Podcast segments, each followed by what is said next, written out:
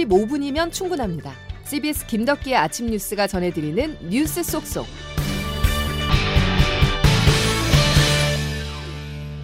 여러분 안녕하십니까? 2월 7일 김덕기 아침 뉴스입니다. 튀르키예에서 발생한 지진 피해가 너무도 큽니다. 현지 시간 6일 새벽 규모 7.8의 강진이 튀르키예 동남부를 강타해 인접국인 시리아와 함께 지금까지 3,600여 명의 이상이 숨졌습니다. 여진이 계속되고 있고 기온도 영하로 떨어져 있어서 구조에 애를 먹고 있습니다. 첫 소식 안성용 기자가 보도합니다. 현지 시간으로 어제 새벽 4시 17분 7.8 규모의 강진이 튀르키예를 흔들었습니다. 지진은 말라티아주 등 튀르키예 남부주들을 강타했고 오랜 내전으로 고통받는 시리아 북부 지역도 타격했습니다. 에르도안 튀르키예 대통령은 1939년 에르진잔 지진 이후 금세기 최악의 재난이라고 밝혔습니다. 1939년 에르진잔 지진 이후 금세기 최악의 재난을 경험했습니다. 새벽에 지진이 발생하면서 잠자던 상당수 사람들이 무너진 건물에 매몰되어 있지만 계속되는 여진과 추위로 구조 작업이 제대로 이루어지지 않고 있습니다. 50여 차례의 여진에 이어 10여 시간 뒤에는 7.6 규모의 지진이 또 발생했습니다. 이번 지진으로 트르키예와 시리아에서 3,600명 이상이 사망하고 부상자도 16,000명을 넘어섰습니다. 하지만 사망자가 만 명을 넘을 것이라는 전망도 나오고 있습니다. 지진 발생 지역에 거주하는 우리 교민은 100여 명이지만 아직 특별한 피해는 없는 것으로 알려지고 있습니다. CBS 뉴스 안성료입니다.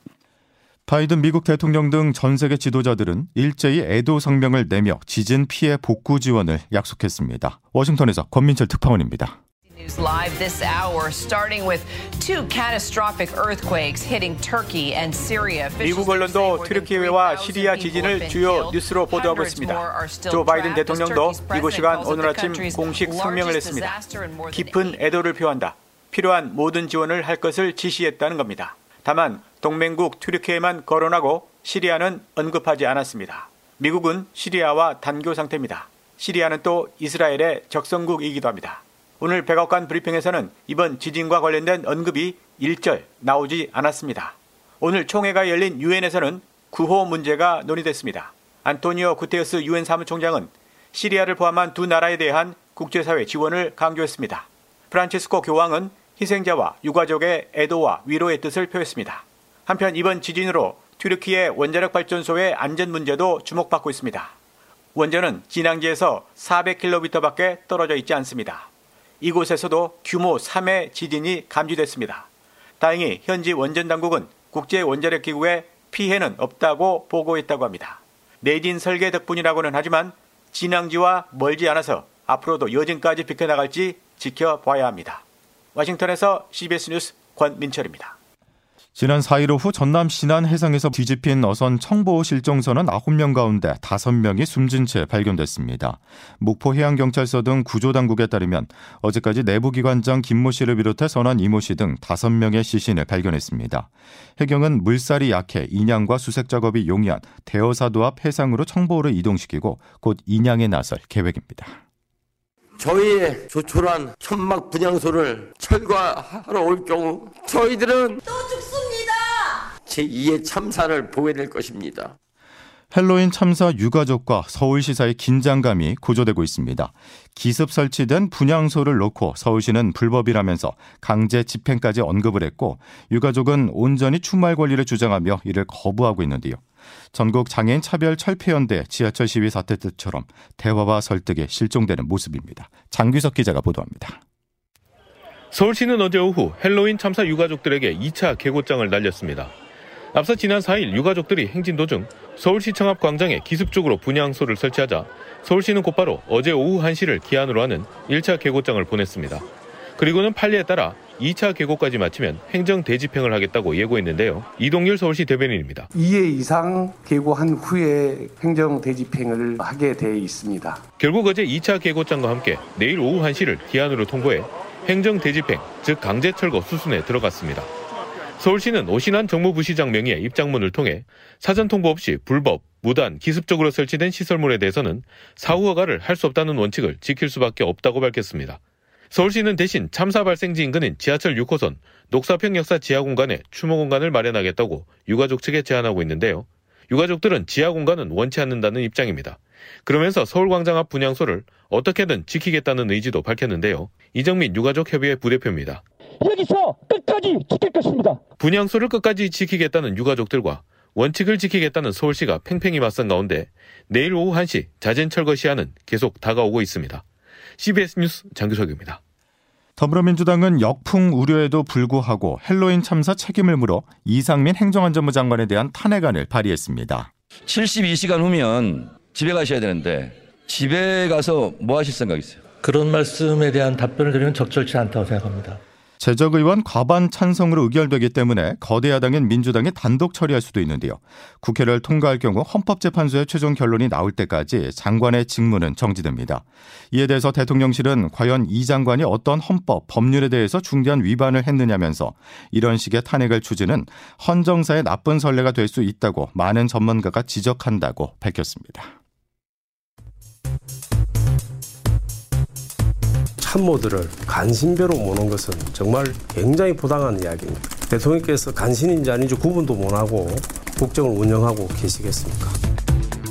그런 용어를 막는다고 해가지고 지금 윤핵관이라고 하는 사실 저희 당을 굉장히 어지럽히는 그런 간신배들에 대한 국민들의 불만이 사라지는 것은 아닙니다. 간신배를 간신배라고 부르지 그럼 도대체 뭐라고 부르겠습니까? 무슨 윤핵관이니 간신배니 이런 악의적인 언사를 서슴지 않는 것은 더 이상 동지로 간주할 수 없습니다. 안철수 후보 측에서 대통령을 먼저 끌어들였잖아요. 윤심이 있다 없다 윤한연대니 이런 얘기를 하니까 그런 걸 하지 말라라고 하는 거지 그게 무슨 당무의 의미입니까? 조금이라도 본인들이 세운 줄에서 1mm라도 벗어나면은 음. 유승민, 나경원, 이젠 안철수까지 몰아내려고 하잖아요. 위험 수위에 다다랐습니다. 당권 주자인 안철수 후보를 직접 겨냥한 비상식적인 행태, 국정 운영의 방해꾼이자 적이라는 윤석열 대통령의 발언이 연이어 공개됐는데요. 당내, 당 지도부에서도 안 후보를 향한 전방위적 압박이 이어지고 있습니다. 자, 조태현 기자와 이야기 나눠보겠습니다. 조 기자. 네, 안녕하세요. 윤석열 대통령의 속어법이라고 봐야 될까요? 네, 한 명씩 불출마하는 과정을 보면 속어법이라고 표현해도 될 듯한데요. 그 당신 100% 반영으로 전당대회 룰을 개정했을 때는 유승민 전 의원을 배제하기 위한 것으로 봤는데 이후 범친윤으로 묶인 나경원 전 의원의 불출마 과정에서 도 대통령실은 공개 경고장을 날렸었잖아요. 예. 나전 의원 불출마 이후 한동안 잠잠했지만 최근 안철수 의원에 대해서도 연일 경고의 메시지를 날리고 있습니다. 표면적으로는 안 의원이 쓴 윤한연대, 윤핵관이라는 표현에 불쾌했다는 이유지만 그 안 의원에 대한 집중 포화가 이뤄진 시점은 안 의원이 각종 여론조사에서 김기현 의원을 앞서는 것으로 나온 때입니다. 예. 그러니까 친윤 후보인 김 의원이 어려워질 수 있다. 안 의원이 당대표가 될 수 있다는 위기감 때문입니다. 윤 대통령은 이미 이준석 전 대표와 갈등을 겪어봤잖아요. 예. 이 존재감이 큰 당대표 또 대선 주자로서 자기 목소리를 낼 당대표는 원치 않는 겁니다. 예. 그러니까 이준석, 유승민, 나경원, 안철수까지 계속해서 갈등이 이어지고 있는 모습인데 네. 도대체 윤 대통령에게 이번 전당대회 어떤 의미일까요? 그러니까 총선 승리를 위한 초석을 다지는 건데요. 이번 전당대회가 중요한 건 이번에 뽑힌 당대표가 공천권 행사를 비롯해 내년에 치를 총선을 진두지휘하게 됩니다. 그렇죠. 윤 대통령은 내년 총선을 굉장히 중요하게 생각하고 있는데요. 지금 국민의힘이 뭐 윤 대통령에게 고개를 낮춘 모습이지만 윤 대통령은 당내 기반이 튼튼하진 않잖아요. 예. 그렇기 때문에 이번 총선을 통해 든든한 지원군이 될 그리고 믿을 만한 친윤 의원들을 포진시키고 싶은 것이고요. 또 이제 의회 권력 교체를 통해 진정한 정권 교체를 이루겠다는 마음도 큽니다. 예. 지금 국회는 민주당이 다수를 점하고 있잖아요. 정책을 추진하려고 해도 국회 문턱에 막히게 되고요. 그래서 진정한 정권 교체는 총선 승리를 통해 완성된다고 생각하고 있습니다. 그렇기 때문에 내년 총선은 국민의힘이 중심이 아니라 대통령을 앞세워 치르는 총선이 될 것으로 보입니다. 예, 여기까지 정리하겠습니다. 조태임 기자 였습니다. 자, 지난해 경기는 바닥까지 가라앉았었지만 역대 최대 실적을 낸 기업들이 있습니다. 은행과 정유업계인데요. 최근 난방비 폭탄과 관련해 정유사로부터 횡재세를 걷어서 취약계층을 지원해야 한다는 주장이 나왔습니다. 정유업계는 횡재세가 도입될까 노심초사하는 모습입니다. 이 내용은 윤준호 기자가 취재했습니다. 지난해 정유 가스업계의 실적은 그야말로 역대급입니다. S오일이 사상 최대 규모의 매출과 영업이익을 기록한 데 이어 다른 정유사들도 수조 원의 이익을 거뒀습니다.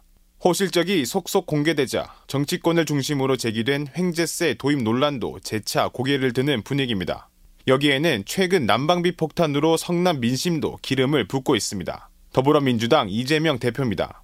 과도한 영업이익을 취한 것에 대해서 횡재세 개념의 부담금을 부과하는 것도 어, 검토해야 된다고 생각합니다. 일각에선 유럽 등 해외 사례를 들며 횡재세에 찬성하지만 국내 사정에 그대로 대입하기엔 무리가 있다는 의견도 만만치 않습니다. 글로벌 정유사들은 원유 생산량 조절로 국제 유가에 영향을 미치는 반면 국내 기업들은 100% 수입에 의존해 가격 형성에 수동적일 수밖에 없다는 겁니다. 전문가들은 횡재세를 거둘 게 아니라 오히려 기업의 재원으로 남겨둬야 한다고 조언합니다. 서울과학기술대학교 유승훈 교수입니다. 미래의 먹거리인 뭐 수소라든지 재생에너지 쪽에 투자를 할 재원을 좀 확보를 하고 근데 음. 그 투자 재원을 세금으로 걷어가 버리면 결국은 정유 산업은 문을 닫을 수밖에 없고 CBS 뉴스 윤준호입니다. 고금리 영향으로 막대한 이익을 챙긴 은행을 향해서도 경고성 발언이 나왔습니다. 이자 수익을 포함한 과실을 국민과 나눠야 한다는 것인데요. 금융감독원장의 발언 박지환 기자가 보도합니다. 오늘부터 은행들의 지난해 실적이 발표됩니다. 급격한 기준금리 인상으로 KB국민과 신한, 하나, 우리 등 4대 금융지주는 지난해에만 16조 5천억 원을 벌어들였을 것으로 예상됩니다. 전년도와 비교하면 13% 넘게 수익이 늘어난 건데 부동산과 주식 투자 그리고 코로나19 대출을 통한 이자 수익이 결정적이었습니다. 지난해 말 수억 원대 성과급 잔치를 벌여 눈총을 받았던 은행들은 최근 대출 금리를 내리고 송금 수수료를 면제하는 등 대국민 서비스 강화에 나섰습니다. 정부와 금융당국의 압박이 작용한 건데 윤석열 대통령도 최근 금융위원회 업무보고 자리에서 은행들의 공공성을 강조했습니다. 저는 은행은 그것이 민영화된 기업이지만 그 자체가 또 하나의 공공재라고 저는 생각합니다. 이복현 금융감독원장도 어제 금융지주 지배구조 투명화를 언급하며 은행권의 막대한 수익을 사회와 나눌 필요가 있다고 언급했습니다. 은행의 지배구조 구축 현황, 이사회 운영 및 경영진의 성과 보수책의 적정성에 대해 점검하겠습니다. 오늘부터 실적 발표가 나오는 은행권은 당분간 금융당국의 눈치를 보며 더욱 몸을 낮출 것으로 보입니다. CBS 뉴스 박지원입니다. 국회는 오늘 경제 분야에 대해서 이틀째 대정부 질문을 이어갑니다. 오늘 대정부 질문에서는 최근 문제가 된 난방비 급등 문제를 놓고 정부 여당과 야당 간의 공방이 이어질 것으로 보입니다. 고금리, 고물가로 서민 가계 경제가 어려워진 상황에 대한 해법을 놓고도 여야 정치권이 충돌할 것으로 예상됩니다. 김덕기 아침 뉴스 여러분 함께하고 계십니다. 이제 기상청 연결해서 오늘 날씨 알아보겠습니다. 이수경 기상 리포터. 네, 기상청입니다. 예, 오늘 공기질 어떻습니까? 네, 오늘도 공기질이 나쁩니다. 수도권과 세종 지역에 이어서 강원 영서와 충청도에도 고농도 미세먼지 비상 저감 조치가 시행되는데요. 오늘도 종일 초미세먼지 농도가 나쁨 수준을 보이는 곳이 많아서 호흡기 건강에 유의를 하셔야겠습니다. 오전에는 구름이나 안개가 끼는 날씨를 보이겠고 오후에는 차차 맑아질 것으로 보이는데요. 동풍의 영향을 받는 강원 영동 지방은 오늘 늦은 오후부터 모레 새벽 사이에 5mm 미만의 비나 1cm 안팎의 눈이 오는 곳이 있겠습니다. 오늘 역시 예년보다 춥지 않은 날씨가 이어지고 있는데요. 현재 아침 기온 서울 영하 0.4도로 어제보다 약간 더 높은 모습입니다. 한낮에는 어제보다 조금 더 포근해지면서 서울과 파주, 춘천과 충주의 기온이 9도, 전주 12도, 부산은 14도 등 전국이 7도에서 14도의 분포가 예상되고 일교차가 크겠습니다. 날씨였습니다. 오늘은 어제 먼지가 대기 중에 남아 있는 데다가 국외에서 추가로 오염물질이 들어오기 때문에 어제보다 더 나쁘다는 거 말씀드리면서 마치겠습니다. 자, 화요일 김덕기 아침 뉴스 여기까지입니다. 내일 다시 뵙죠. 고맙습니다.